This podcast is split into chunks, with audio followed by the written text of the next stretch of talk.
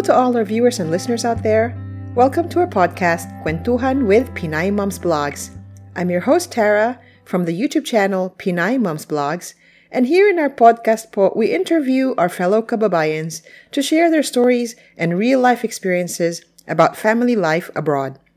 Our episodes are also available on our YouTube channel, and please feel free to like and share our episodes from our Facebook page and check out na rin po ninyo ang aming website at www.pinaymomsblogs.com.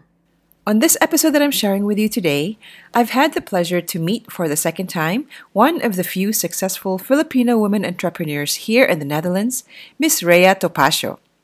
Her company, Pamana Foods, owned together with her husband, Dennis Rogacion, was the first to introduce Filipino flavored ice cream pot to the Dutch community, having won two national prizes at the, the Nederlandse Horeca Prijzen in 2020.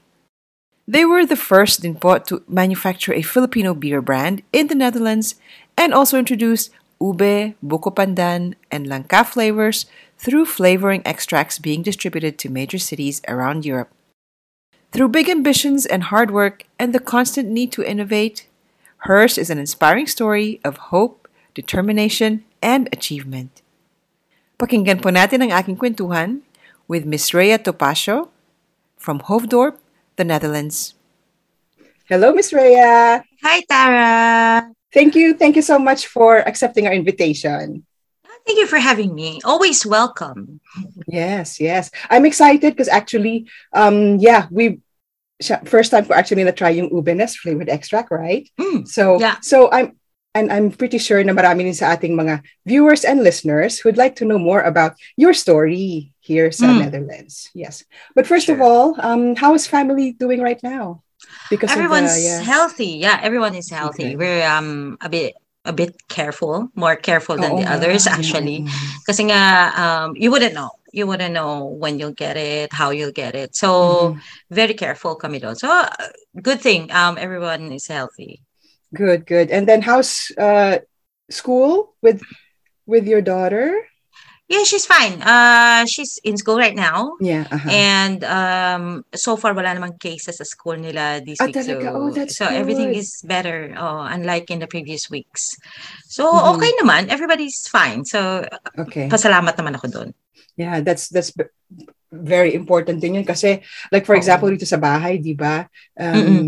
pagka nagkakaroon ka ng like infection or something or yung tinatawag nilang besmetting or Mm. uh, yeah, ng ng COVID, usually you get it from schools sa mga bata. True. I heard about that. Oo. Mhm. There were times na we don't let um, Rian go to school. Mhm. Kasi nga, um, there are cases around. So, very careful talaga kami. Kasi, again, like what I said, we had family members, uh, family member who died already. And uh, Oh, it, sorry. he's not hear here.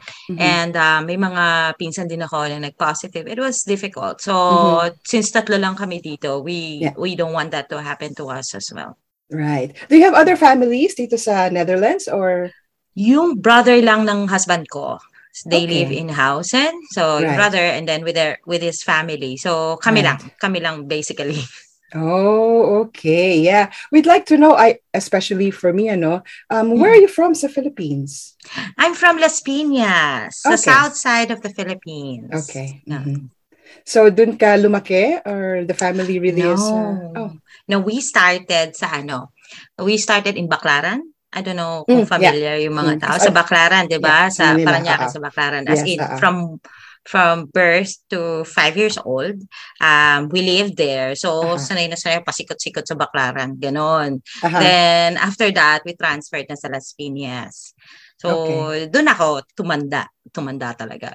tumanda. yeah, yeah, yeah. So, dun ka nag-schooling and um, We Also- went to Malate. Ang layo, di ba? Sa Manila. Mani, okay, Malate, from Baclara, um, from, uh, from Las, Las Piñas. from Las Piñas to Malate. Okay. Oo. Oo, Kasi mhm. doon na nag-start yung mga brothers ko. So, tinuloy-tuloy lang ng mami ko. So, nagkaroon kami ng, uh, may school bus service kami. Yeah. So, para, y- yung mami ko yung nag-ooperate, mama ko yung nag-ooperate yung school bus Oh, service. nice. So, Okay. yeah. yun. So, okay naman. Uh, malayo yung biyahe, one hour. Tapos aga-aga mong gigising, mga five Oo o'clock, nga. ganyan. Oo, 5 o'clock Yeah. para sa school. Correct. 6 o'clock, 6.30, 7 o'clock ang mga school at that time? 7.30. O, eh, 7:30. dalawang trip yon So, yung school bus, di ba? I don't know. Eh, of- sa a lot of us are familiar with that. I mean, a lot of Filipinos, yung first trip, second trip, ganyan. So, Ah, first trip, sec- oh, you mean like batch ng mga estudyante Oo, na batch pick up? estudyante. Oh, correct. So, okay. nandun kami sa first trip. Syempre, galing sa Syempre. bahay, di ba? So, okay. aga-aga. Ah, ganun. yeah. Oh, I Correct. see. How was how was that like yung transformation mo from yung nag may school bus kayo and then I can Mm. imagine, di ba? Um, high school same thing or Same thing, then- high school. oh, Oo. oh how convenient. And then college. Ah. Pero college, hindi na. Sa Saints ko kami. Sa Manila pa rin. Mhm. Sa may Vito Cruz.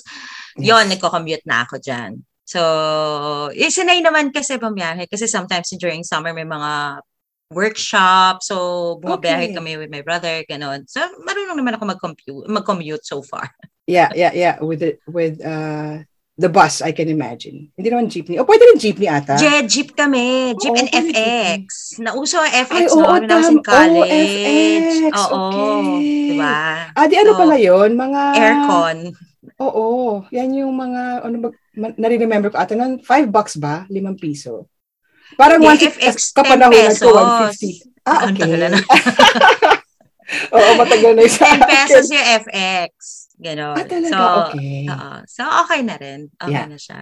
Okay, that's good. And then, so, nag-work ka rin sa Philippines before? Yes. Okay. Oo. So, first job ko talaga, talagang ultimate first job ko Yeah. sa bank. Okay. There was this bank na, it's Global Bank. It's a subsidiary before of Metro Bank. Pero malapit lang sa amin yon. Gusto ko kasi malapit lang sana lagi sa house. So, Mhm. um, doon ako na-assign malapit. But I only stayed there like for three weeks. Kasi, Mm. um, there's this IT company naman called uh, mod.net.ph. It's a infrastructure service ng IT. Um, They got me out of the bank. So, to, so sa Makati na ako. So, lumayo na naman. Ah, Ganon. so, alright. there, marketing ako doon for IT. So, doon ako natuto yung mga whatever in IT. So, I can understand it. I understand Good, it. good. Mhm. And mga design, design, then all that. Mm. Small company, but Right. very huge impact during the time. Kasi hindi pa uso Yeah. mga, mga, how do you say that? Data centers the time? Okay, yeah, right, It right. was the uh-uh. start of data Mm-mm. centers sa I Philippines that time. So it was a very, very good experience for me. Right, that's good. And how long did you stay there? Dun sa company na yon? I think that's a year and a year and two months. Okay. Yeah, like a year and two months. Mhm. Uh, there, I had to resign because I got sick and I have to rest. So, nag-rest ako for a month or two. Yeah, a month and- or two. And then I have another job naman sa Subic. Di ba palayo ng palayo? Oh, Diba? my, okay. During this Ay, time wait, naman. pero di ba ang Subic katabi lang ng Las Piñas but on the south side? Hindi ba? ha. Ay, Subic naku, is in nakalimutan. Olongapo. It's three hours Okay. away. Oh, really? Okay. Yeah. Yung, alam mo yung dating base ng American sa Subic? yeah. It's there. Okay. Oh. during that time naman, yung mga call center naman is very uh, thriving Prominent. sa Philippines. Right, okay. Correct. So, um, I forgot the name of the company. I'm sorry. Pero It's I okay. was stayed there lang yata mga uh, two weeks, three weeks. Kasi Ang bilis. it's so far. Oo, Yeah. very far. Tapos Nag-commute kayo, ka. Nag-commute No, ka? May ano, Or may dorm? dorm doon. Yeah. May dorm doon. So, um, masyado malayo. Hindi ako sanay that time na malayo sa parents ko. Mm. And then, uh, panggabi. So, Oh. eh, iba yung time. So, Mm. we sleep at 5 a.m. Then we go to work at 6, 7, ganon. So, iba siya. It's a Mm. big adjustment for me and I can't handle it. So, uh, I resigned. Right. Sorry, hindi ko na-pick up masyado. What was the work then? Um, I believe, if I remember it Mm. right, it's uh, huh, it's an IT company as So, well. right, But we okay. studied ano, yeah, technical support basically. So we Okay. studied pati yung mga questions na where I, I think it's about the package kasi we studied the postcode of US eh. So paano yung rota ng mga ng, ng mail, yung mga ganoon. Mm, So again, I mm. training pa ako noon then I Right. resigned. Ang bilis. okay. Oh.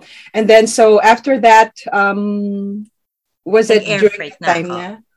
So, Sorry, nag-air, no, hindi pa. Marami pa ako experience sa Oh, okay. Pilipinas. okay. Mga 10 years pa ako yata sa Ah, Pilipinas I talaga? went here, nag-work. Oo.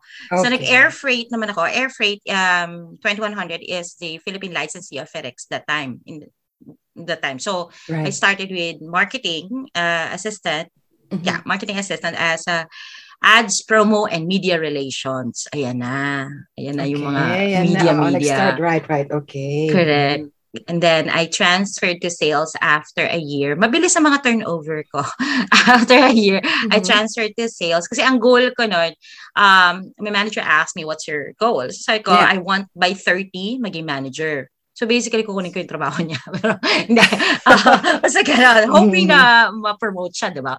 Right. So I want to uh, experience different departments okay. in order i believe that in order for you to be an effective manager you should know how uh, it works Of course, yung mga oo. minamanage mo kasi you Mhm. wouldn't be able to teach them or tell them what's best to do if you don't know how it works Right. so from marketing i transferred to sales so corporate Okay. sales ng FedEx and yun yung naglalakad ako sa superhighway pero naka-trench coat ako ha FYI naka-trench Wow, coat ako talaga. Oo. Sa init. But- okay, wow. oh, sa init na yung bag. Baka ukay-ukay ako eh. Para, Oo. ah, di ba, uso na na ukay-ukay. So, Yeah. I buy my clothes sa ukay-ukay. Then, naka-trench coat ako kasi it's so polluted in South Superhighway. So, yung white mo, nagiging God. gray. Oh my gosh. Okay. kailangan ko talaga ng Yeah. trench coat. Pero, hindi ko sa client, puti pa siya. Otherwise, Oo. gray na Oo, siya, magandang di ba? image kasi yun, syempre. Oo. Correct. So, yon. So, but um, I found out I'm not so good in sales. Okay. Um, I, I'm good with relationship management. But Mhm. you know, yung mga madidiscover mo na, may marami ka madidiscover. You're very, I mean, I'm effective as a coordinator nung mga, nung nasa na mga shipments nila and all. right. But uh, for getting new clients, um, medyo mahina yung pasensya ko doon. so, I see. yun. Okay. Right, right, right. Mhm. Correct. So there, kinuha na ako sa Mail and More nung dati kong boss sa marketing. Uh, Kinuha niya ako sa Mail and More as operations. So so I handled a couple of departments. So may Mhm. training, HR, QAE uh, in the beginning. So Right. yun yung so the whole operations for the 200 stores. Mail and More is the retail arm of FedEx and Air 21 the time. So I Okay. handled 200 outlets nationwide.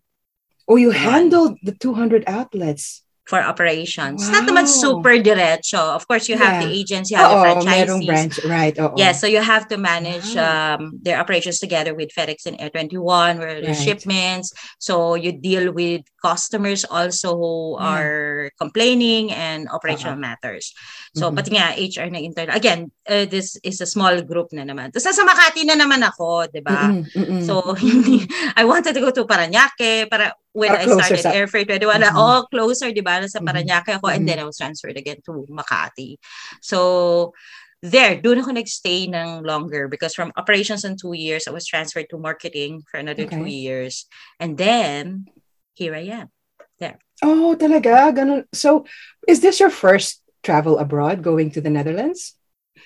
In you've been Europe, traveling? yes. Okay. In ah, Europe, yes. So usually I see. Singapore lang kasi I have a best friend there and we you know when we were studying business there also. I see. mean to to to to to start up a business in Singapore. Pero that's it. Then I went to Europe. Ganon. I Tapos parang see. okay, this is totally Okay. different.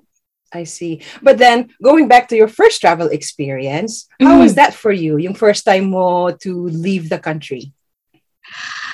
Ah, it was exciting because um I don't really know much about Europe to be honest. Ang alam ko Mhm. lang UK. Tapos I I know pa nga Netherlands as Holland. So, di ba, parang, I Right. mean, for us, kasi Filipinos, we know Holland, but not Right. the Netherlands. Right. No, but I mean, So- yung first travel experience mo to Singapore. Ah, those ones, Yeah, uh, those ones. Yung very first time mo to leave the country. And then Well, later on, we'll talk about uh, Holland. well, I was, I was always late sa flight, so Ah, talaga? Okay. So this one is like, ay, Oh, hindi no. pwedeng i-reschedule ng ganun-ganun na lang. Oo. Like when you go to Cebu na, reschedule mo for Yeah. later flight, diba? Pero Singapore, medyo mahal pag i-reschedule. So, oo. they always, uh, I mean, yung mga kasama ko sa flight will always wake me up or make sure I don't sleep kung maaga yung flight, something like that. Talaga? Oh, Eh, oo, kasi nga, Okay. I'm always late. like they tell okay. me, mm. Rhea, hindi ito jeep na parang paparahin mo na Oo lang nga. pag na-late ka, diba? So anyway, Singapore, it was different. I mean, for me, I'm not Mhm. used to very organized streets. I mean, Ah, Organized. Okay. Never been Kasi there there- kasi. Okay. ah, okay. In Mm. Singapore, it's same as here in Netherlands na yung mga bus naka naka-oras and everything. I see. Oo, kasi sa May Philippines, mga bus stations nga- din. Ah, may mga bus stations I din. see. Kasi sa Philippines, pwede mo habulin yung Ah. bus, diba? So, Mm-mm. sa EDSA. Mm-mm. So sa Singapore, it wasn't like that, and it it is really clean and um, very organized, and everybody is walking fast. Fast So hindi ka pwedeng talaga. Namamasyal, gano'n, hindi. Oo, hindi pwede 'yon. Tapos malinis pa siya, I hear. Yeah, it's clean, it's clean. And um yeah, disciplined yung mga tao. Although the the weather, I find it very humid. Oh, yeah, Alam mo yung okay. manlalagkit ka talaga. Oo. Yung Mm. gano'n. And when it rains, it pours, literally. Ah, okay. Then you just wait for a couple of minutes and then talagang totally gone. Ganun. Right, okay. So it was like, okay, ganun. Pero, Mhm. yeah, but it was, uh, it's fun seeing new Okay. culture. And, and I love the food. I love hawkers. Ah, okay. Ay. Oh, Mm-mm. talaga. Oh. Hawkers talaga. Talagang, ang sarap. Tapos, Yeah. mura pa siya. So, Mm, okay. I always order duck. Ganun. Kasi mahal sa Pilipinas ang duck. Ah, So, sa Singapore, duck. mhm. ganon. Oh, I see. Okay. Yun. Then, Yeah, it pag- was fun. Mhm. Oh, go ahead, go ahead, yeah. No, no, it was fun. Okay. It- it was So fun. yung travel experience mo na ganun, was it that often that led you to decide na, okay, maybe it's also nice to venture further? Or ano yung story Um, behind now traveling here to Europe? uh, I wanted to, I mean, uh, experience in Singapore is uh, is nice for me kasi it's totally new.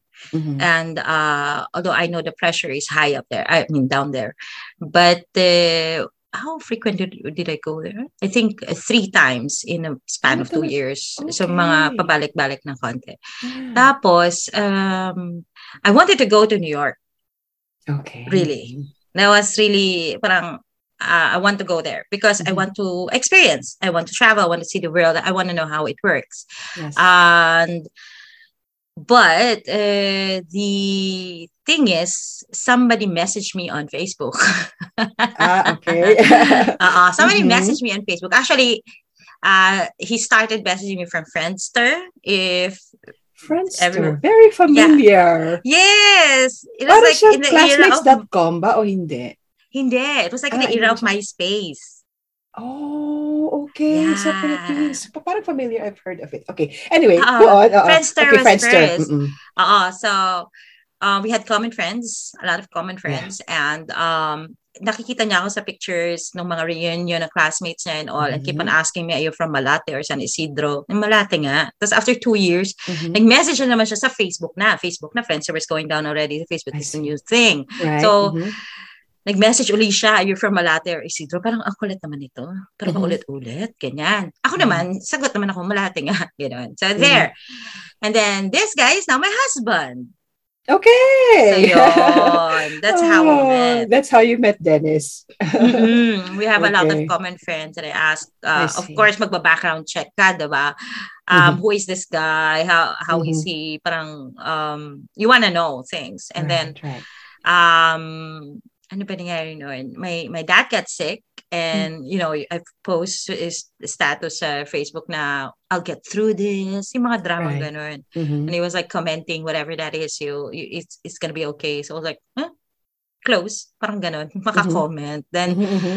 then he messaged me and asked me if he can call. And I was like, hmm, Europe? Gagastos? O sige, go. Walang anli sa Europe. So, Oh, hold on. So you mean he's in Europe all that all that time? Yeah. Yeah. Yeah, he's already here. All right. correct. So, Okay. And then nag-high school lang siya sa Philippines. So, I, Mm. no, first year high school sa Malate, then elementary sa San Isidro. And Mm-hmm. the, the, the friends are the same. Basically. So, kilala ko rin yung mga friends niya. So, my high school best friend, kilala niya. Then the sister, close niya. Mga so he ganun. left during college years, I guess. High school. Oh, high school pa After first year high school. I Oo. So, andito siya 1994. So, it was like, for, after first year high school, I think. Yeah. Okay. Yun. So, we started talking and never stopped every day. I see. All right. And then, so when was the decision to try to see how Holland is for you or Netherlands? Ah, Um, saan, pum- saan pumasok yun sa picture? well, when I said, uh, well, he wanted me to go here to visit, Uh-huh. to see. I said, I will not go there. Uh, because, you know what? I don't know anyone in here. Mhm. The closest here is my cousin in Germany and a Okay. friend in Norway. So parang parehas malayo. So parang if Mhm. anything happens to me here, Yeah. medyo mahirapan ako, 'di ba? Mhm. So I said, hindi ako pupunta diyan unless pumunta ka muna dito because he hadn't got uh, he hadn't visited Philippines for the time mga 17 years. Wow, ang So, tagal din yeah. pala. Okay. Correct. So he Mhm. visited the sabi ko punta ka muna dito so I can meet Yeah. your family. I, Yeah. I want to see you. I want to show you to your, to my friends. So Mhm. alam mo na tayo mga girls, di ba? Siyempre, Oy, ito oo. yung bago ko maliligaw. Anong tingin nyo? Mga Ah, ganon. ah, Nare-feel important. nila mga Yeah. instinct. Mhm. And if anything happens to me, they know the face na i-hunt nila sa Netherlands. Okay. okay. ah, ah, ah, ah. Okay. Nalilигurado lang. So he went Mhm. home. He, he went to the Philippines for Yeah. a month. He stayed there for a month. So I took a Mhm. leave. Tapos, yo, we went places. We meet Mhm. his, uh, I met uh, his family. So there, from there, but it's a whirlwind romance. So imagine we started talking ng mga Nov- November. Yeah. And then eh, April, he proposed to me already. November to April. Wow, that's Ah. almost like just six months. Yes. Okay. Correct. Right. And then after that, sabi ko mukhang okay naman. And then Yeah. May I found out I'm already pregnant. I'm 30 already by the way, so do not judge me. Oh, Pinaparaffle na ako ng parents ko that time. Hey, you're 30. No, Oh, okay. raffle na to. I had Right. plans already on how to be, I mean, how am I gonna live my life as single Right. that Oh, time. Kasi okay, I parang plan ko, di ba, parang 32, I, will- I want to have a kid. Yeah. Because I want we all have oh, we all have that parang vision of how we want it Totoo. at a certain age. Mm. Totoo, because I don't want to be depressed all the time or sad. Mm. I'm single and everything. Uh-huh. So I want to want to make a plan. Mhm. Either I travel all over. Yeah. I mean, or you know, super focus a career, or I want to have a kid. I, I want to have a goal. I, I want to have a goal always. Mm-mm. Mm-mm. So by May, I found out I'm pregnant na, Mhm. and there I uh, applied for tourist visa muna. okay. Oo, kasi what if I don't like it here? What if hindi ako makapag-adjust? So those things. So lagi Mhm. may backup plan. Um after that I can kung hindi ko nagustuhan dito, I can always go back to my company. Something like Okay. that. So Mhm. um laging may may may second plan. Yeah. Diba? So then I resigned ng June 21, memorize pa, June 21 doon sa company ko. Okay. And then I traveled here July 15. oh, magandang So, weather. Maganda, Oo. maganda ang Mm-mm. weather, 'di ba? Mm-mm. But I was pregnant already. I thought um it will be difficult sa flight, but mm, not really. Okay. Uh so That's good. uh, there. Mhm. So I stayed here for three months and we tried. Alam mo dito, um, kahit na mag-iiyak ka sa IND, asking for an extension of your visa and all, Uh-uh. kahit di ko sila naintindihan, I know the answer, it doesn't Mhm. work. They're so strict here. I So, but it's good also for for for for the society na ganon, they Mhm. keep their their Right. laws and policies. Right. Sa Um, yun naman immigration. Oo, sa immigration, Mm. na-appreciate ko naman yon Although I was really pregnant na, so six months na ako when I had to go home in October. Wow. So, Oo. Mm. And I Okay. liked it here when I went here. Yeah. Uh, uh, Mhm. yeah, I liked it. Everything is How was it? uh, Anong first impression mo of the Netherlands at that time? Um, pag arrive ko pa lang sa airport, Mhm. walang masking tape yung ano, yung yung yung sa sa mga bagahe. They call it conveyor belt sa bagahe. Oh, Walang parang masking tape. open.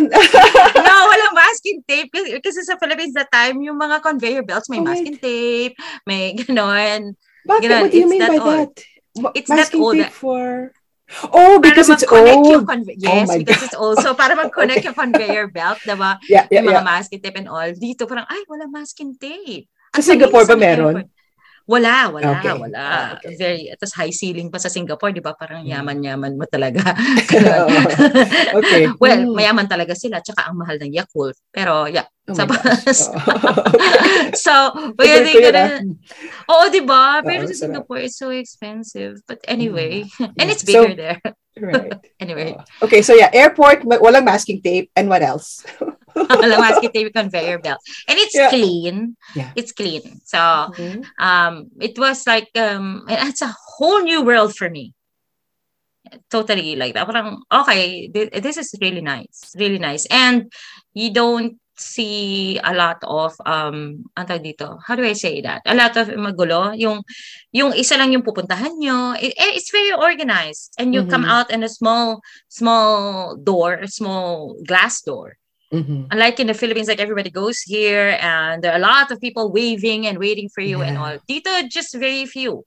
And Mhm. it's parang, talaga, ito na to. Parang, ito na, ito na yung mga Mhm. sumasalubong. Hindi exciting. Hindi masyado exciting. Oo, Medyo tahimik exciting. sila. Mhm, Parang hindi ka tulad sa atin, ah, ganun. So Yeah. from Mhm. far, kakaway pa talaga and all. Mhm. So, it was different. It's more, I'd say, uh, relax. Mhm. It's calm. It's it's not chaotic. So mas calm siya.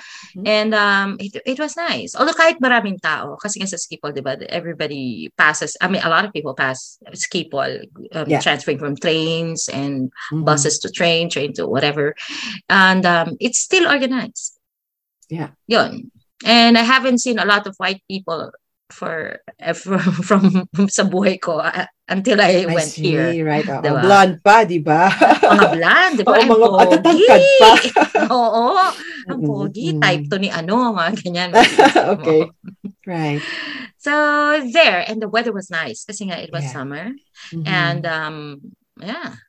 Then, so during those three months, it was also getting to know um, then your husband at that time, uh, Yes. boyfriend, uh, a Uh-uh. lot more. And then did you go Yes. to places then, like uh, Yes. yung mga touristy areas? Yes. So, sinulit namin yung three months, di ba? Of course, Yun ang iniisip around. ko, oh, sulitin mo na. Oo, susulitin mo Mm. kasi naka-Schengen visa ka na rin, di ba? So, you can Oo, travel bakit in hindi mag-travel across countries. cross-border? Oh. Correct. Although we um chose uh yung mga significant countries muna kasi I was pregnant. It was difficult Oh, yeah, for me na tama, mag-travel yeah. lang lagi-lagi kasi I have to pee all the time. So put it that way. Kasi nga you're Mhm. pregnant. So here, of course, nagmaduro dam kami Mhm. and um, mga cheese factory, of course, Yes. Amsterdam, Rotterdam. We went to the carnival pa nga. And then I Okay. found out that I have one friend here. Actually, two. One is a college, a college um, schoolmate. Mhm. And then the other one is my teacher from high school. Oh, diba? For, t- Via Oh. Facebook or Oo, word of mouth? Facebook. Facebook na parang, Wow. ah, andyan pala siya, si Miss Vivas. So, they lived here. So, siya yung mga una ko na-meet, tsaka yung Mhm. schoolmate ko. It was Mhm. fun. At least alam ko nang may matatakbuhan ako just in case. Oo. What happened, diba? Kailangan may back up. Backup plan, Oo, backup plan. always. diba? Okay. Oh, So, that's we went, nice. uh, we went also to Brussels Mm. and um, Paris, of course. Mm-mm.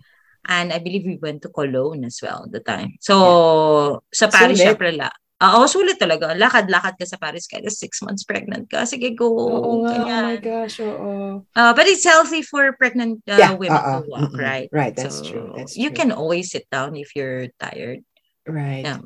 So then after that three months, so I can imagine meron ka ng idea whether to move or not. Yes, I was. I, I felt very at home. Oh, that's good. Hindi ako na homesick. Eh, I mean, no pun intended to my family, pero hindi ako na homesick. I feel Mhm. very comfortable. And um, I like the system here. It's organized. So, and so organized that you know what time they go to the grocery, what time is the busiest time. Yeah, eh, may routine talaga, no? May routine sila, Mm-mm. correct. And they're so busy, they don't have time for other things aside from talking about the weather. Right. So, that's it. Oh. ah, that's Minsan it. pa nga, they don't even bother eh, unless it's really important. Totoo. Diba? And they're friendly, ha? Oo naman. Oh, like um, you just walk kasi we live in a near a centrum. Na, where we live in a centrum. Mm. And pag naglakad ka lang, yeah, good morning, gano'n. Tapos, Yeah. hi. Oh, tapos minsan, um, may nagsabi sa akin, yeah, you have a friendly smile. And syempre, Dutch, so hindi ka lang I'm sorry. Ganun pa ako. Tapos, oh, ulit mo nila, ah, okay, thank you. Parang, oh, sa Pilipinas, walang magsasabi sa'yo nun. Ah, Parang, ah. ay, creepy to. Pag sa Pilipinas, di ba? Oo Ito nga, lang ito, ay, nga. creepy to, tatakbo Mm. na ako. Ah, Parang, ah. pero here, eh, normal sa kanila yun. So, I was like, I, I like it here. I like it. Mm, that's so, good. yeah, we decided to to I uh, decided to stay here. Pero yun nga, Right. kailangan ko umuwi because my tourist visa uh, expired. Oo. Na-max Oo. out mo na rin kasi 90 days ata, right? Yes, So, yeah. Mhm. 90 days. Just three months, oo. True. So we applied right away for ah no, October 5 before I left, a week before I left, we Mhm. got married. Okay, so sa Philippines kayo nagpakasal? Hindi, dito. Oh, there! Before okay. I oh, left, here, here, uh, okay. Oh, yeah, I yeah, see, okay. Oh, then mas napabilis yung processing mo. Exactly. One month lang, nakabalik na Yeah. ako. So November 30, I went back. Okay. Ganon. So, Kalamigan naman na time. Malamig. Totoo. Pagdating ko at the start of the snow. As in, pag land ko, nagsusnow na sa labas. Parang, okay, sorry I brought the snow. If you don't mind, anong year yon nung we, we decided to move here for good? 2010. Okay. Oh, pareho tayo. 2010 din Ah. ako dito. Pero dumating ako ng Hmm. King's Day, April. Oh, April. Right. oo. Okay. I see. Okay. So then, during that time, Mm-hmm. na you were already, kumbaga, you applied for all the, yung mga residency permit and all that. Mm-mm. How was life for you then? How was your adjustment becoming now a, a, a resident of the Netherlands? Well, it was a bit, um, paano ba to? Kasi parang real na, no? Nung una, happy-happy. parang everything Oo, is just excited magic ka and pa, oh, di ba? excited. Oo. So after Mm. that, nung medyo nag-plateau na yung feeling, how was that for you, yung adjustment? I'm bored. Mm. I'm totally bored because I'm not doing anything. I'm just at, at home the whole time. Mm. So, I, I- I'm the type of person pa na I cannot get bored. I mean, I Yeah. shouldn't because Mm-mm. alam mo yon may You're mga tao na busy. Oo, kailangan busy kasi your mind plays keeps on thinking and thinking and thinking whatever and may anything, 'di ba? Mhm. And if you're done doing all of that, what you gonna do? So, Oo. andyan na yun, syempre, nalilinis mo na lahat ng sulok ng bahay. Corner, Maliit lang naman yung bahay namin. Mhm. Tapos, andyan yung iikutin ko yung sala, pagpapalitin ko yung mga lugar ng mga ng mga mga ng, ng buong bahay. So para lang maiba yung feeling. Correct. Baka Oo. para ba, baka naman mga mga one week mauubos na yung boredom ko ganyan. So Mm. a lot. So ginawa ko rin, nag-aral din ako online. May mga Okay. free free yung mga short courses lang. May mga short courses online eh. Just to ano, just to not really kill the time, but yeah, killing the time, but you learn May something. purpose din, oo. Oo. So, I, I, mga short courses, hindi siya certificate courses ha, kasi Mhm. may bayad yon And that time lang, kami, hindi naman, hindi naman kami mayaman, no, ever. So, yon So, mga ganon, aral-aral, just trying to do whatever. And um, that was November. So, mga one month lang ako na board kasi magpapasko na.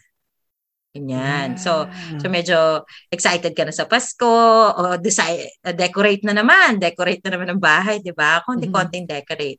And cooking, syempre luto-luto, ganyan. Kasi ako lang mag-isa. Tapos dahil dito pa nakatira yung brother ni Dennis at time. So tatlo lang kami.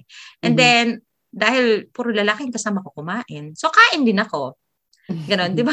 feeling, yung feeling mo Yeah, yeah, yeah. maubusan ka kasi buntis ka, 'di ba? Oo nga naman, oo, tama. Parang, parang Yeah. sandali, dalawa pinapakain ko. Parang gano'n. Mhm. So, dalawa kami, parang gano'n. So, Mhm. yon And, ang isa sa mga memorable and sweetest um, thing that happened during the time is yung merong superstorm na hanggang binte yung snow. That was Do that time, that? oo, 2010. Yes. Oo, na ang tagal Ah. nagstay ng snow. Yes, yes, correct. oo. Tapos At hindi pa yun normal, lahat. ah. Hindi daw siya normal. Hindi normal. Time. Correct. So, Oh, yeah. mag-isa ako dito, hindi sila remember. makauwi. And then my husband has to walk from Amsterdam sa Sloterdijk up to here. Kasi walang Wow. masasakyan. Oo, So it was like, Mm. Correct. I mean, he- he's worried kasi nga pregnant ako. Anything Mm. can happen, diba? Yeah, of course. Tapos, uh, what am I gonna do? Diba parang, Oh, of course, you can call the ambulance. Pero dahil nga heavy yung storm, mataas yung snow. Mm-mm. So, it's in maraming roads na hindi passable. So, nakarating siya siguro before midnight. I was worried kasi wala na rin siyang battery sa cellphone. So, I don't know where he is. So, parang Oo. nag-worry ka and all. So, it, it was sweet but at the same time, very scary. Um, but, uh, yeah, it was sweet. I, Yeah. yun. It's one of the Mhm. first experiences here na hindi ko makalimutan. Talaga, right. But then how was then uh, after that yung paano na how was the yung settle in na na na, na phase of your of your move here? What do you mean? Um, how did I, parang, yung, What made what, how did you find now the how did you lose the boredom? Oh, it took some time to Okay. lose the boredom. Kasi when I, when I gave birth to my daughter, 2011, January, Mhm. um, alam mo yon I don't know if you experience it. Na yung meron kang moment na, am I be a good, can I, will I be a Mm. good mom? Can I take care of her? Parang, am I worthy to take alone care or of by her? yourself? Oo, paano, paano Oo. kung may The magawa new akong mom mali? anxiety. Mm-mm. Diba? Oo, tapos parang, Right. so, mag-google pa, may seeds pa na lalalaman, yung, yung, yung infant syndrome. Oh yeah, oo. Diba? So you're Oo. afraid because Mm-mm. they don't know how how how that happens. And Yeah. what if it happens to me? What am I gonna do? Oo. Habang Yung natutulog mga- sila. Oo. Oo, habang natutulog sila. Oo. So maraming ano, maraming worries that time, especially na bunso ako. So hindi I don't see I didn't see my siblings grow up from from they were young. Right. But Oo. um so may mga ganong may mga ganong moments that time. So I I what I did I was I studying? Yeah, I was studying in Burkering also. Mm-mm, mm-mm. So yun nga funny. Yung First day correct Mm-mm. for for my visa. So funny. The first day I brought my daughter to to creche to Kinderafang, yung Yeah. daycare. Uh-huh. I cried. So minasalubo. Syempre umiiyak ako di, dinil, uh, dineliver. Dinala ko. Tapos di iwan ko na. Tapos Oo. mga five months siya jet that time. Tapos umiiyak ako. Tapos sabi nung nasa lubong ko, first day? I go, yeah. Sabi niya, Oo. ah, yeah, it's really the parents who cry the first day. not the Sabi ko, kid, not the baby. Not the kid. So I was like, Mm. ay, okay. So, normal pala ako. Ganyan. Mm. So, I had to go to school. So, Mhm. next school ako noon. Um, so, medyo preoccupied pa ako in the first few months yeah, nung when my daughter was born. Kasi, Mhm. yeah, because I was studying. right. Pero right after that, yon na-bored na naman ako. Ano naman gagawin ko? Yun na yung naghahanap ako ng kung anong business ang pwedeng gawin. I So, see. nag-start ako with, um, uh, what's this? The beads, Mhm. mga accessories. yeah. Yeah, I know how to make them. You know, yung, oh, really? yung mga hikaw, yeah, yung yeah, nalagay mo sa oo. ganon. Yeah. Right, okay. So that's what I do. The Mhm. time, wala pang Primark noon. So, I Oo, have tama, customers. Uh, ah, diba? talaga? Then, okay. yung, wala rin ako masyadong, wala rin ako masyadong Filipino friends. I think mga 10 or 5 lang that time. So, it's Uh-huh. my sister-in-law who sells it. Oh, very nice. Okay. Oo. so, Yeah. I make and then, Mm-mm. ganon. Mahilig so, pa naman sila sa ganyan. Yes. Ang mga Dutch, Diba? oo. Mahilig sila. Diba? Yung Diba? sister ko ganun din. Oo. Oo, it was so cute. And um, I'm gifted naman with designs and color combination. My husband also tells me what design, diba ganun. Tapos I Mhm, sell it on, not really sell it, I post it on Facebook. But then again, Mm-hmm. sampu lang again yung friends ko na Filipinos na nandito. So, Mhm. it's not really that easy. Mhm. Until marami ng options, nagkaroon ng maraming options where to, to buy accessories na cheaper. Mhm. So again, that one is like, hmm, hmm, hmm. Hindi masyadong, hindi masyadong lucrative for me. Eh, Okay. my daughter kasi, so, um, yeah, my daughter naman kasi is very, ang tawag dito, behave. Okay. So, di ba, parang, uh, she's young and well-behaved. So, mag-iintay ka na humingi ng whatever she needs. So, Hmm. Hindi kasi siya mahilig umiyak, tumatawa lang siya lagi. Oh, nice. play. Okay. She she plays on her own, so I can really do the beads Right. without uh, Mm-mm. being bothered. Mhm. So yeah. So ma maayos naman yung ano, maayos yung maayos that time. Although only yun nga, I need to find a way how to fill up my my my boredom. Right. Okay, so then from your small business, kasi doon ka nag-start yung mga a little bit first marketing through your sister-in-law and mga friends. Oo. How did the birth how was the birth uh, of the pam, paano nag-grow up? Wait, sorry. Paano nag-start yung Pamana Foods from there?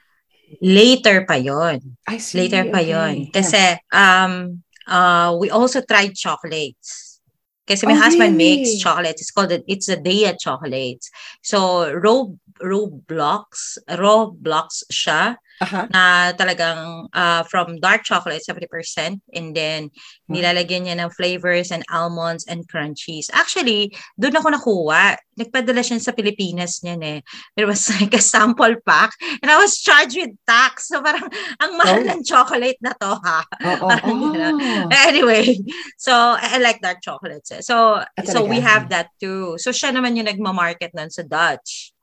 But it was really it wasn't really so successful kasi um maraming options ng chocolates here. Yeah. Right? So Mm-mm. meron talaga siyang target market kung sino lang yung mga chocolate lovers talaga. Mhm. That went for a couple of um a couple of years then, but it's really Okay. really slow. Oo. So I tried applying then to a company, hindi ko na sasabihin. Mhm. So all the commu- so I try I I I know how it goes. I know everything about it. And then all the communication was in English and all that pero hindi ako natanggap kasi hindi ako nagda-Dutch. So the barrier of the Ah. language is really really a big thing during the time. right. Okay. Unlike right now, marami ng international um Mhm. companies na you can speak English na they they English language is uh acceptable. Unlike before it it was difficult for me to find a job. And uh, mahirap pa that time because I left the Philippines as a senior manager. Hmm. So hindi ako makag- makapag-apply ng entry level. You know? So tapos Mm-mm. pinag-apply naman ako ng senior manager, hindi pwede kasi I don't have Dutch experience. Enough ex- oo. Mm-mm, Oh, so parang uh, catch 22, parang ganun ang peg. So hindi mo alam sa kapupunta. Mhm. So and then I said, okay, ayaw niyo ako bigyan ng, ng sweldo. Bib- ba parang ayaw niyo ako pasweldohin? Mhm. Bibigyan ko kayo ng bibilhin. That's how I started doing a Oh. business, talaga seriously. 'Di ba? Kasi parang I Okay. won't li- I That's won't give very you nice. Oo. Di ba? Kasi That's I a won't give you thought. any other choice but, Yeah. but to buy my products. Parang ganun yung Right, peg. right, right. Oo. Yes. So, Oh. doon nag-start yung tartini. Tartini Okay. cupcakes are mini cupcakes. Oh, that's Um, right. Oo, I remember. Yeah. mhm. Yeah, the mini cupcakes, and Yeah. it was well designed. I mean, Oo. it's Ang pretty. gaganda, So, like, ha? Mm-mm, right. Yeah. Parang ayaw mong, parang ayaw mong kainin. parang gusto mo Correct. nilang na ilagay as decoration. Oo. Yun nga, that was the reaction before. It was like, right. um, parang it, it will, gusto mo na nila titigan, naka, andun lang sa table nila for Mm-mm. like mga four hours, picture-picture and all, bago mo kakainin. Kasi parang sayang yung design. Yes. Ganon. Um, we started that. So in a box of 24, you have you also have you also get 24 designs of cupcakes. I know. So Right. cute. So, Oo. Mm-mm. oo. so iba-iba yung ano na yun. Iba-iba yung colors din sa uh, duotone. Hindi ako nagsi-single tone kasi mas maganda kung dalawa yung colors sa isang cupcake. Right. So, yun, doon kami nag-start. Um, um, hindi talaga ako marunong mag-bake. FYI. Oh, Hindi yeah? talaga. Okay. Mm. So, YouTube, YouTube lang. So, I see. test and then ano, trial and error. Parang, ah, okay, so dapat ganito. So, you try the recipes. But with the designs, very amateur talaga yung start. Very amateur. Talagang parang, well, everybody starts like that. So, kasi parang, I tried also the first birthday ng anak ko to make a cake. Okay. It wasn't edible. What do you mean?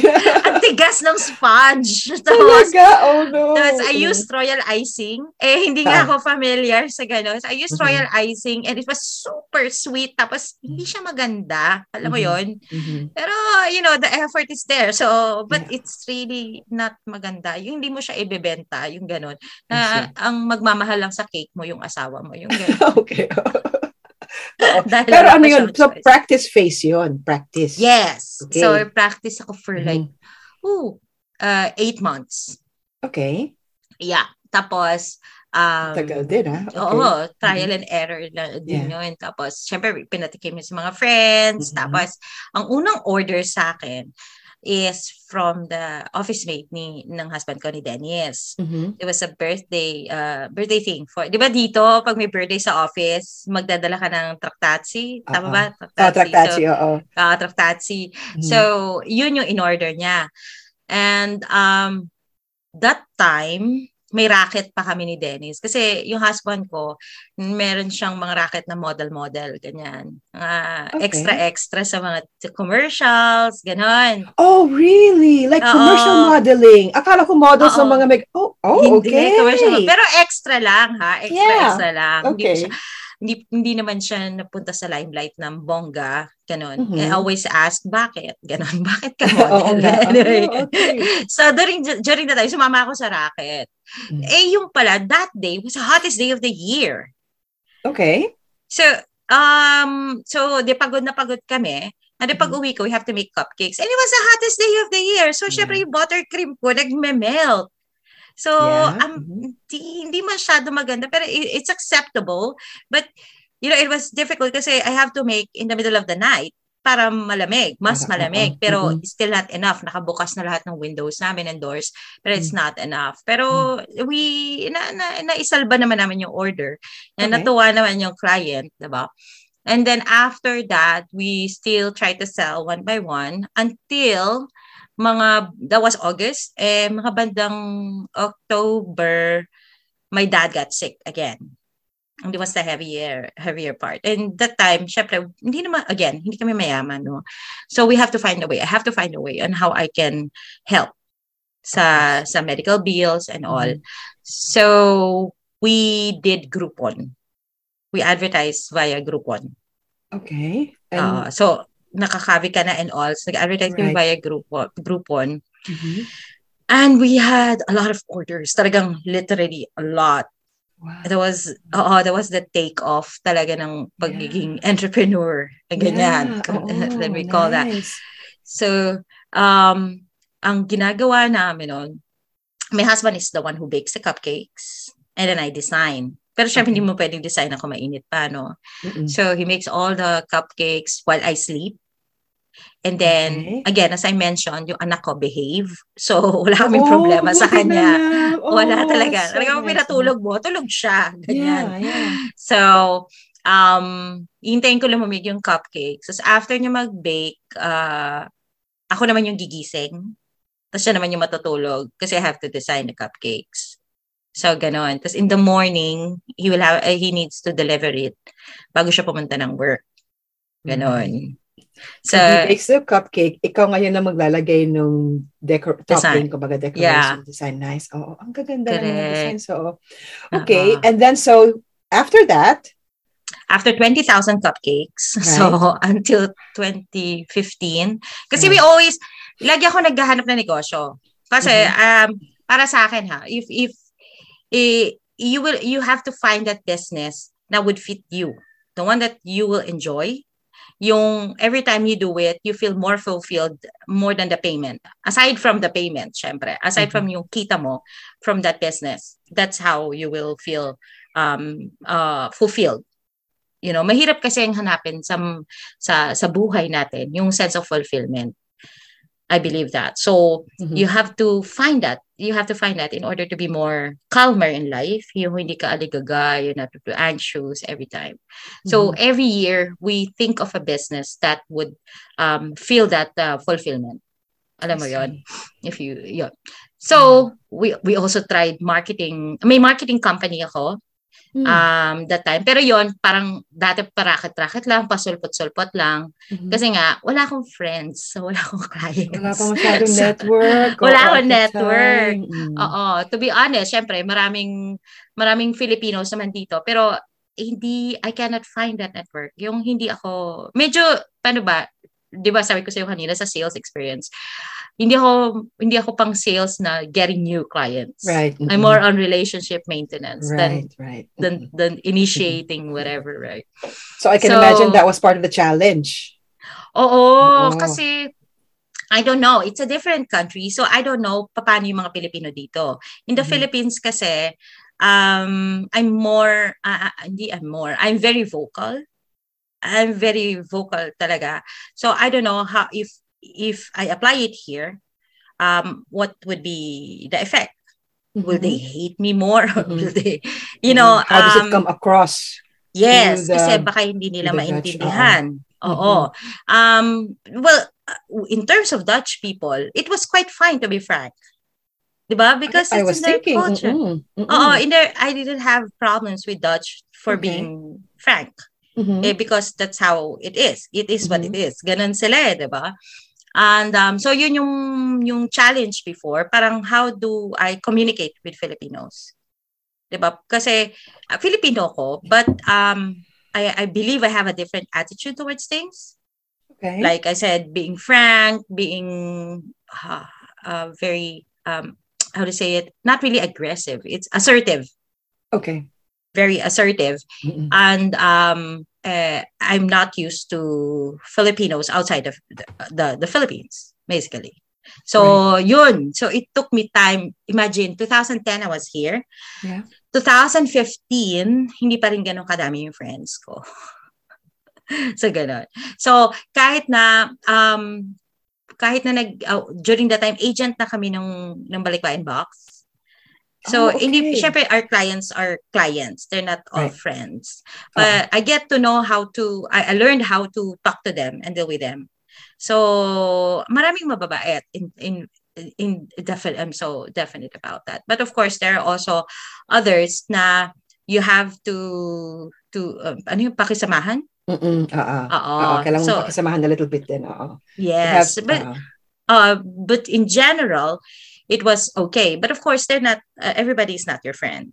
So, yun pa rin. So, meron pa rin barrier na yun. Iba yung lifestyle nila, iba yung lifestyle nyo, iba yung mga pinanggalingan nyo, iba yung kinalakihan nyo. So, there are a lot of differences that we have to adjust to. Mhm. Ganoon. So, so yun. So, hindi pa kami busy, no? May 13 na kami, meron pa kaming balikbahin box. Yeah, oo May marketing nga. pa ako. Ganyan. Right, yeah. Mm. So, ayoko talaga ma-board. Hindi talaga pwedeng ma-board. Tapos, after 20,000 cupcakes, Yeah. uh, naghahanap na naman kami ng bagong um, business. So, we were, since nasa Balikbayan Box kami, we were planning to export. Sabi ko, ba dati hindi export ng totoo? Yung ice cream, yung tabletop ice cream machine. Yes. Alam mo yun? mm, yung if you right, right, freezer oo, mo yung yeah, bowl. Oo. Kasi right. sabi ko, imbis na bibili yung mga tao sa Pilipino ng ice cream, ay sa Pilipinas ng ice cream, ba't lang sila gumawa? 'Di ba?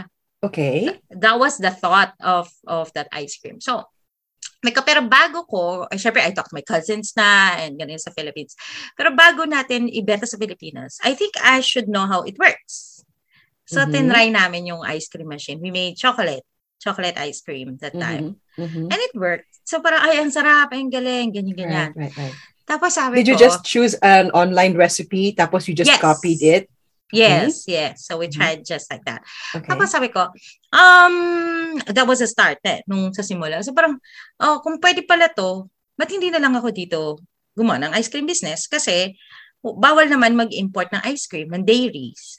We have Right. European food laws na uh, prohibits you from importing food with milk, with cheese, mga ganon. So ice cream is a part of it. So, doon, doon na nag-start. Wow. Yeah. So we tried new recipes. So we tweaked the recipes and um, we bought a smaller machine Mhm. and uh, we had our friends taste it.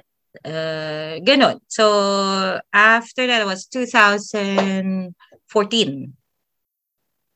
Okay. Yeah, that was 2014 when we so it was testing overlapping with the everything cupcake else. business. Oh, Yes. right. With a cupcake, with a balikbayan box, Balikbayan box, and right, right. marketing. Eh, ma- again, marketing kasi is, eh, konti lang yung clients ko dyan. Mhm. So, um, there. So we tested it and then February, no, January 28, memorized, diba? January Wow. 28, 2015, Uh-huh. sabi ko, sige, mag-start na tayo sa Facebook.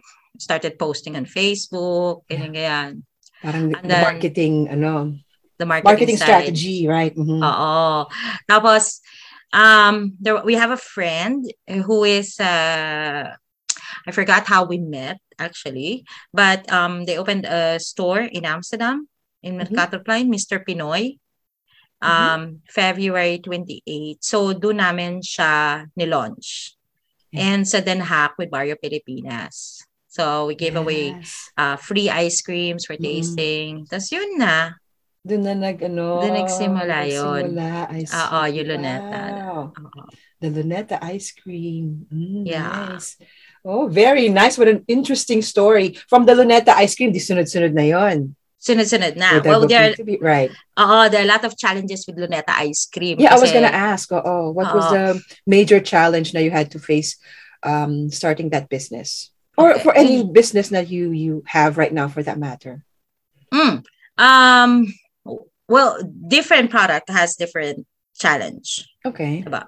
For Luneta, since we are very um I I'm still trying to figure out what kind of business model we're gonna do here. We used to sell directly to retailers, Okay. but the tra- the logistics side is difficult and all that. And of course, since it's artisanal, um, we make it on our own. The price is very expensive Uh-oh. for them. So, and Mhm. we're trying also different packaging kasi kinakapak pa how it will work, diba? How, which is better packaging for, for the customers and for retailers. Kasi you Mhm. have to take that in consideration na they don't have enough space, a freezer, the Mhm. stores are small, Mhm. and what packaging breaks easily in, in, in negative Mm. 25 or negative 80. And maraming Right, ganun eh. You have May to certain about demands din ba ang mga retailers na you have to abide by or hindi naman? Parang you negotiate between you two. well, we negotiate. We do Okay. amicable negotiation as much as possible. Yeah, yeah, yeah. Of Para course, everybody is happy. Ah, ah. Kasi hindi pwedeng ako lang yung um Um, ako lang yung nagbe-benefit, 'di ba? makes sense. Ah, 'di ba? So there. So we we did Filipino food kasi nga hindi pag we want Filipino food to be like out there. Like everybody knows what Filipino food. we- That's what we want to happen. So that's why there's Luneta ice cream. Ganon.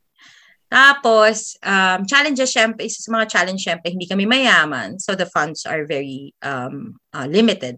Mhm. And marami kaming racket. Marami, yung husband ko at the time nag-work. So, um, maraming, marami kaming kailangan time na bunuin. So, syempre, kulang sa, uh, sa tulog and all that. Buti na lang insomnia ako that time. Pero ngayon hindi na.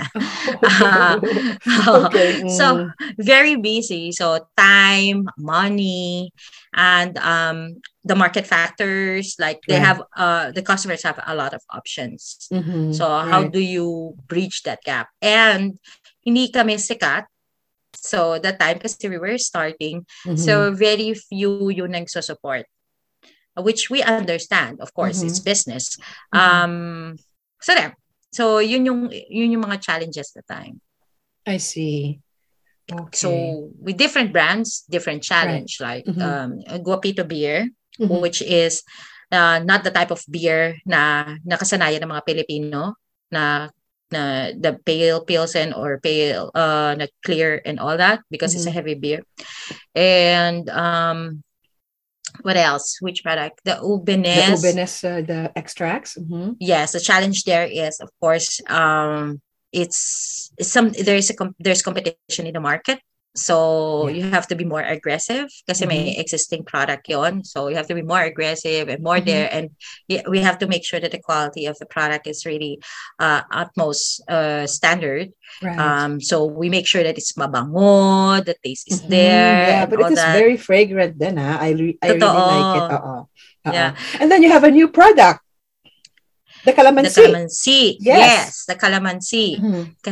So that one is uh was launched I believe November. So Mm-mm. ito naman kasi 'di ba talagang calamansi yung asim niya. So Mhm, mhm. like what I mentioned earlier, we try to make a product every year. I mean a business every year. We find businesses every year. Yeah. Uh, I don't know when we're gonna start, but we try to find. So um, we launch also Manong Sorbetero, um, ice cream. So we have Mhm. the ube and buko pandan, which buko pandan is lactose free. To be honest, I'm lactose intolerant. So I.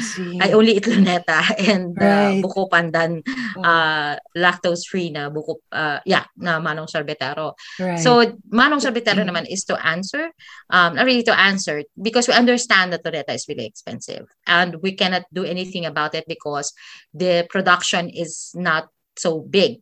It's Mhm. not thousands. Like the uh, diba, the other ice creams they produce like 10,000 tons Mm-mm. in in one run. Mhm. That's why they can they can um spread the cost. Whereas Right. Luneta, we only production is do, different. Yes, production is different and we only do a few. That's why the cost is higher. So Manong Sorbetero, the production is uh, big. Mhm. Not super big, but big enough to be able to to to cut down the cost.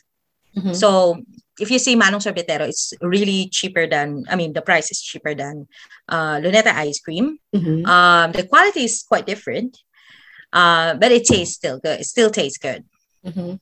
there. Okay. So that's the answer to the market who finds Luneta too expensive. So we have to listen to the customers. We have to listen to what the demands in the market are. You have to be we have to be sensitive on that. I'm still in touch with retailers. Um, Okay. talk to them, uh, ask them if there's anything they need, what support they need. So I believe that's one of the that's one of the the best uh, how to say this uh, why our products are uh, sought after by this by by a couple of distributors because we have marketing support we have customer service somebody will answer you if you um if you message the page the pages that we have somebody will answer you and direct you to which store or if there's nothing there then we can communicate it with our dis- di- distributor so and we do our own marketing we have games we have Mhm. uh, mga streaming online streaming may mga ganon so Nice. it's the marketing that really brings the Yeah. the product out there It's actually really nice to see now you all meron ka strategy on how to continuously create new products every year. Para but para sa mga listeners and viewers natin out there who are interested, how can they avail of the products of Pamana Foods? Okay, our products are available in uh, Filipino Nation stores in the whole Europe. Um, it is being distributed by Big Dick Copperman. Some would say that oh, it's not available in in this in this store and all Mhm. that. It's not here. And uh, what we do is give that co- that that store to our distributor, so the distributor can contact them to make sure that our products are available there. Oh, Oh, it's a synergy. Yeah, it's Yeah. a synergy basically. So we help them. Um, we help them by directing, and then they help us to suggest which stores um should uh, have yeah. products. So they can distribute then. Oh, that's good. Oh, correct. Okay. And we appreciate it a lot with a lot of customers. Hey, you should have it here. Hey, you should have it here. And Mhm. also, big factors are the vloggers and the influencers. Yeah. Alam mo yun, um, Mm-mm. they're a big help. Kasi we're a small company, so we don't have budget for for very um how to say it?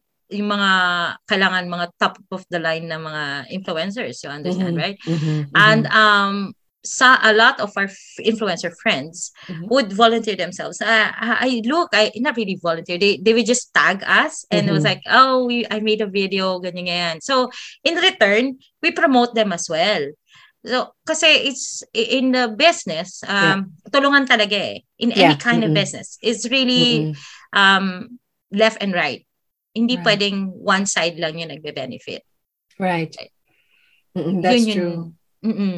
Yung sa mga realizations namin. So, magandang net maganda rin na networking for each other but at the same Yes. time um, I'm not sure kung familiar ang ating viewers and listeners about it na yung the w- marketing eh, in a Mhm. way na you also get to be interviewed for example um, that interview that you and your husband had with GMA so can you tell Ah. us more about uh, that Mm-mm. Mag-BTS muna dyan. Oh, Behind the scene. I Uh-huh. forg- I- during that time, ano, um, we would don't, we don't go out, right? Because Uh-huh. of COVID. right And then, ah, yeah, I met you that weekend. And then, and since I'm not used to, uh, I'm not used to going out, I forgot, nagpa-facial ako kasi. So I forgot to put um, sunblock. Okay Right? Tapos on our way to the to the picnic, uh-huh. um, the, the Philippine Embassy's picnic at that time uh-uh. yes, Mhm. um, nasiraan kami Mm. sa highway. So we have to be under the sun for a lot of hours and all. I really totally forgot about sunblock and all. Tapos, then we went to the picnic and enjoying, uh, di ba, we, we enjoyed Yeah, under the oo. sun and all that, blah, blah, blah. Mhm. And then, na, na ano ko, na sunburn ako. Tapos, talaga, I was so red. Tapos kahit Mhm. mag-makeup ako. Mm-hmm. So, during the interview ni GMA, and then we have lights, diba? So, Right. talaga ang pula-pula ko. But that was Mhm. really fun. Um, I get to meet the good uh, uh, Elmer, and uh, the rest of the GMA crew. So mm-hmm. they were just uh, a couple, but mm-hmm. um, the interview was uh, the interview was long, and mm-hmm. um, it was a good experience for us because we get to reach a lot of people all over the world. Right. Mm-hmm. That's so true. it was mm-hmm. really nice. It was a nice ano din a concept yung um, when they interview because actually I only watched your episode but they also mm. interview other uh, other families yes. ba abroad or Yes, they interviewed Dennis mm. from Switzerland, the one who makes hot dogs, and they interviewed okay. somebody from um, Saudi, I think. Uh, okay. Uh, who makes breads and pastries and all. Mm-hmm. So it was really good. It's a good boost for Filipinos abroad right uh, mm-hmm. to continue with their business and achieving mm-hmm. their dreams and having goals and to show everyone that there is another way um, in living abroad I mean, yeah. isa how to how to live abroad. Mm-hmm. So minsan kasi um, there were uh, there are some comments like Filipinos are not very entrepreneurial. Oh, really? Not, not everybody. Not everybody is entrepreneurial. Mm-hmm. So there are some Filipinos. I mean, most. Yun yung comment with one study. Somebody sent me the link. Mm-hmm. I have mm-hmm. to explain to them that, um, you know, Filipinos are more on sigurado. Diba? They want na sigurado lagi. Mm-hmm. So they ayaw ayaw nila yung taking too much risk, risk. but a mm-hmm. lot are risky uh, ano taking so much risk then so mm-hmm. baka extremes but anyway and they mm-hmm. want the sigurado so they get employed to make sure that they have food to uh, to to to give to their families every yeah. month for mm-hmm. sure that's true yeah so hindi ko naman sinasabi na uh, ako is very risk taker kasi during when we were doing the business my husband has a job Mm-hmm. So, this is, uh, paano ba to? It's, again, may, mahilig ako sa backup, di ba? So, yeah. may, mm-hmm. may backup ka, may fallback ka to mm-hmm. whatever mm-hmm. happens. So, yon So, the GMA interview really um, mm-hmm. um, did a lot of um, promotion for us. Mm-hmm. Um, but to be honest, I didn't expect it to be really that big. Yeah. Na there's trolls na ganun pala yon kasi oh, really? in different social media so parang hindi naman kasi ako artista no businesswoman yeah. ako so uh-huh. yung mga ganon it's um to be honest na nalungkot ako ng for like two or three days I think really? after the to, interview after the or after, after the, the interview after was, they uh, launched Oo, online. the launches. Correct. Oo. Kasi maraming mga trolls And um, happy ako though, may mga ibang viewers who answers them. Oh, really? Oo, yung I don't have to answer. Before, I read all the comments in YouTube and all that. But it makes me, eh, nade-depress ako. Parang there are questions like, why do you keep, uh, ano yun, kasal, pero hindi pa rin nagpalit ng apelido. Pwede ba yun, ganyan, ganyan. So, other people will answer, yes, according to law, chu, chu, chu, chu.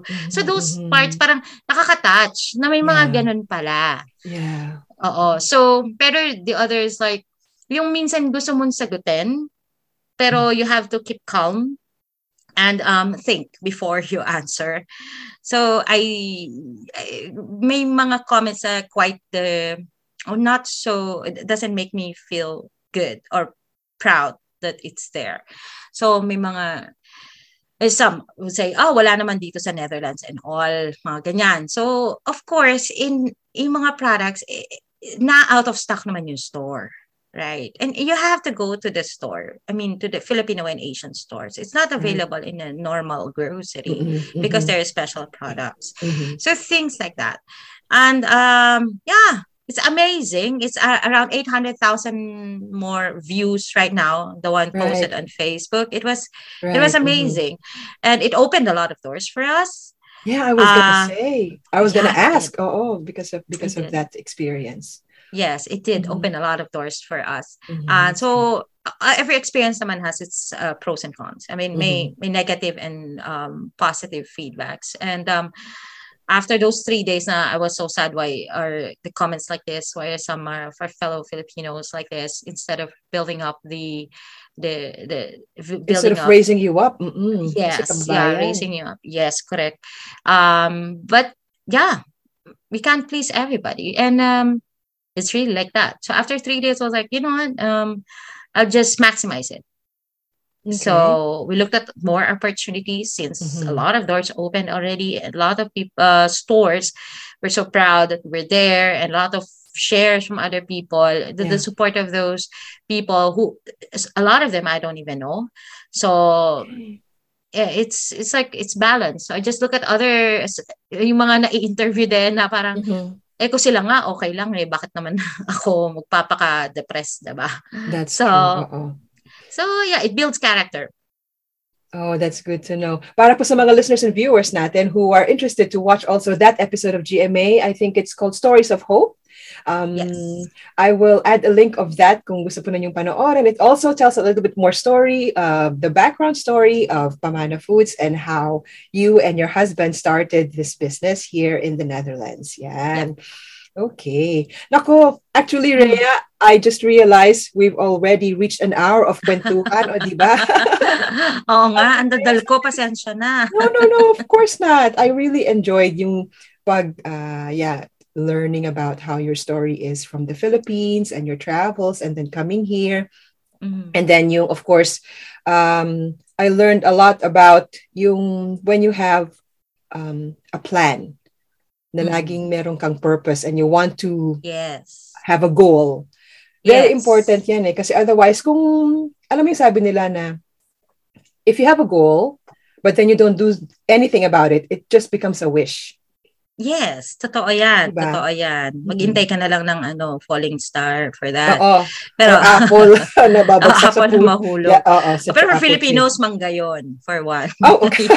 Ang tamad, diba? yeah. Mm, mm, Pero totoo yan. You should always have a goal and a plan how to how to Yeah. reach that goal. mhm. And having a goal, eh, it's cliche, but I believe you all, you should have 10 year goal, five year goal, three year goal, Okay. and one year goal. And everything will go towards that 10 year goal. Everything that you do. Because if you live your day, day by day, just just living it as is, Mhm. um, what would happen to you in 10 years? So you're still doing the same thing in 10 years? Mhm. uh, that is That's uh yeah having a goal gives you more motivation a motivation to to uh bet for your betterment to improve Mhm. yourself Mhm. To improve And yourself. the Mhm. fulfillment of everyday living Yeah. Eh, Makes you happy. Pag happy makes ka. you happy, oo. totoo. You Iba yung the feeling na- day. na may na-achieve ka diba true. parang Mm-mm. it's okay to fail but at least you tried Mhm. ganon talaga that's Yeah, life yeah. you That's cannot how you cannot- learn. Yes, like recently we lost one competition, but it's okay. We Oh. believe, yeah, there was this competition for People's Choice, uh, Felix People's Oh, Choice. that We one ako. Nag, nag, ano pa naman ako Oo, doon? We Nag-vote. lost. But you know Oh. what we realized, sabi ko, Mhm. kahit na, kasi parang, um, kahit na natalo kami, like, we we felt how how supportive the Filipinos are. That our, our friends, our family, Mhm. and everybody, even those we don't know, who Yeah. keeps on voting for us every day. Yeah. So, in linya ko nga, di ba, parang we didn't win the contest, but at least we won your hearts. Exactly, Nice. oo. Di ba? Tsaka ano So, na rin yun, parang, rin. yeah, exposure, that's also important, right? True. So, Mm-hmm. yeah. So, having a goal is really important. Um, Mhm. Parang kahit nasa yung everyday, ano mong goal mo ngayon, maging productive ka. Yeah. Kasi if you just gonna sit there, tapos expecting that you will Mm-mm. achieve something without doing anything, ah, Yeah. Nagre-reklamo ka, nagre-reklamo, wala kang ginagawa. Ah, true. Yan pa, I don't complain a lot. So, kasi um, I complain to my husband, so kami na lang nakakaalam. No? Pero I don't put it on social media and all.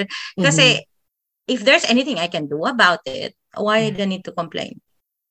Diba? If you can't do, parang, I, if you have a problem or a challenge, either Mhm. you do something about it, you change what any, any part of that situation that can solve the problem, or you learn to live with it. Kasi may mga challenges tayo na wala tayong choice eh.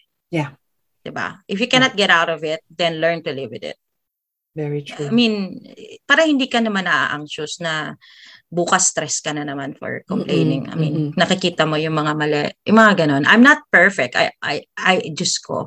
ang, ang, ang temper ko talaga. Mm, Pero, hanggang doon na lang yon Then you find an answer how to solve your problem right, to reach your goal. right. So, kahit anong goal yan, magpa-beauty ka, in three years, dapat maganda na yung, Mhm. ano, yung hair ko, yung katawan ko. That's still a goal. That's So true. it gives you reason for to to wake up each day. Yeah. Now how close am I to my goal? Right, that's true. Yeah. That's true. Para kang Ano? merong aim. So parang you're Yes. getting closer. Meron kang movement then forward. Yes. Hindi backward, Correct. hindi stop. Yes. Yeah. You always move forward. Oh, 'di ba? Parang it's, it's for yourself, it's for your family. Yeah. And mm-hmm. y- if you're married, it's for your husband to right. to see that growth in you. 'Di ba? Uh, And it should always be a good goal na for the betterment, hindi naman yung ikasasama ng kung sino, di ba? Mm-hmm. Everybody benefits from it. Di ba? Yes. Maganda rin yung ganun, right? Uh-oh. Wow, maraming maraming salamat, Rhea. Actually, it's related to that. I wanted to ask you um, last two questions, if it's possible. Um, related to what you we've been talking about and what you've um, advised our mm-hmm. listeners and viewers. Ano sa palagay mo ang ma-advise mo or tips for those who are in the Philippines mm. Um, about how family life is here abroad? Ah, ma-advise ko if they're going here? Mm-hmm. No, I mean, if uh, for those who want to know how life ah. is like here. Well, Abroad. it's not a fairy tale. Definitely. Here is not a fairy tale. You do your own thing. Ikaw maglilinis sa sarili mong bahay unless mayamang-mayaman ka na may pambayad ka ng tagalinis. But otherwise, um, you do everything here. Even mm-hmm. yung panag-grocery ka, you pack your own groceries. So, hindi ibig sabihin na nandito na is you'll be, feel like, you'll feel like you're very entitled or um, donya na ang peg. Pero hindi. Um, you do everything here and um, you have to work. Uh, if again, iba ang situation depende kung ano yung ano yung level mo sa sa sa income here. Pero mm-hmm. even if yung matataas ang income, mm-hmm. they still do they still do they still do their own chores. Amazing sure. that mm-hmm. I I've met some um, wealthy people. Makikita mo yung tablet case nila, luma-luma pa rin, sira-sira. When you ask, why don't you change it? Ah, it still serves its purpose. Yeah, They're o yung practical. bisikleta nila, right? Lumang-luma Oo, na, ginagamit Luma-luma na, pero ginagamit pa na.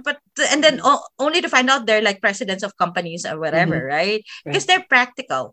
It doesn't mean that you go here that you change you, how you spend or change your lifestyle. You have to be practical as well kasi mataas din ang tax dito.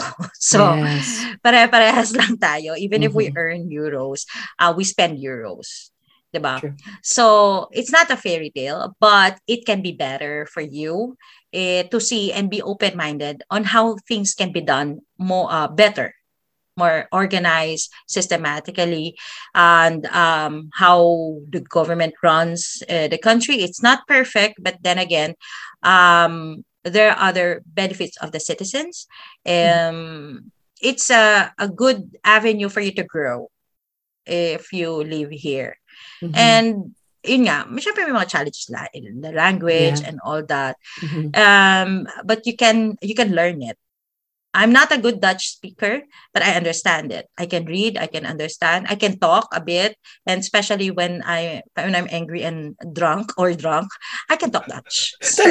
You know, oh, so funny. Oh, Kaya wag akong gagalitin kasi magda-Dutch oh, oh. But then, oh, okay. life here, mm. ang mag-iiba lang basically is how everything is going on and most probably the climate. It's totally different. Mm-hmm. So, yeah. Uh, to be honest, not to crush your dreams, but it's not a fairy tale. But it's right. nice. Right. It's a it opens your mind into other stuff. Mm-hmm. More than what you're used to. Yes, oh, that's good to hear. Ano naman ang ma-advise mo sa kapwa nating Pilipino who are here abroad um, about life here abroad? Well, we have uh, a lot of uh, we are we have a lot of challenges here, and still we have a lot of um, friends and families who can help us. And the philippine embassy is very helpful also. I'm so mm. proud of all the help they're giving to the filipinos business wise or per- personal or private uh, filipinos. Um, they're very helpful. And um, just i would say just keep on doing what you're doing good. And for as long as you don't hurt anyone or step on anybody's toes then have fun and um, have a goal because um, not everyone is um, privileged to stay here for a long time you know um, of course we have friends we know people who are undocumented and all to make sure you put a goal and um, mag-ipon kayo maging masinop sa sa mga income para kung sakaling darating ang panahon na uuwi kayo, then you have Mhm. enough to live for yourself. And kung hindi naman, kung nandito naman kayo, then try to improve yourself more. And itaguyod na Filipinos can be something else more than um, more than what we are known for. We can be entrepreneurs, we can be filmmakers, we can be anything you want because you're a Filipino. You you, you know a lot of stuff. Yeah. Diba? So go beyond what is uh, comfortable and strive for for that goal that you're yearning. Right. Wow. Maraming maraming salamat, Rhea. That's very inspiring. Thank you so much. Salamat din Yes. sa time, Tara. Yeah, thank you. And I, re- I really, really appreciate it. And so also para po sa inyong mga listeners and viewers natin, maraming maraming salamat din po sa inyong panonood and pakikinig. Um, when you get the chance, please um, visit also our other episodes uh, dito sa ating podcast, Kwentuhan with Pinay Moms Blogs. We're available po on Spotify and other Google um, podcasting platforms, on Google Podcasts and other podcasting platforms po. So again, maraming maraming salamat for your time, Rhea. Sorry we Salamat, had to, Tara. we had Salamat, to end everyone. It's the, the okay. conversation, but I really, really appreciate it. Maraming maraming salamat for your time. Yes. If you have Okay. questions, just ask Tara and we'll answer eventually. And also pala, iya, um, what I'll do is I will add a link because I believe na meron ang Ubenes or Pamano Foods also has their own website, every every right? brand has yeah, every brand. Okay, so I will add all those links po on our description box below if you're watching YouTube. And para po, yeah, you can support also Pamano Foods and Rhea. And also, you. um, opo, and sa atin pong um, uh, podcast, uh, please don't forget, uh, and our YouTube channel din po. So, hanggang sa susunod, maraming maraming salamat. Thanks Salamat, again, Miss Rhea. Yes. Okay. Okay, have a good day. Ingat. Ingat, Thank everyone. You. Thank you. Bye-bye.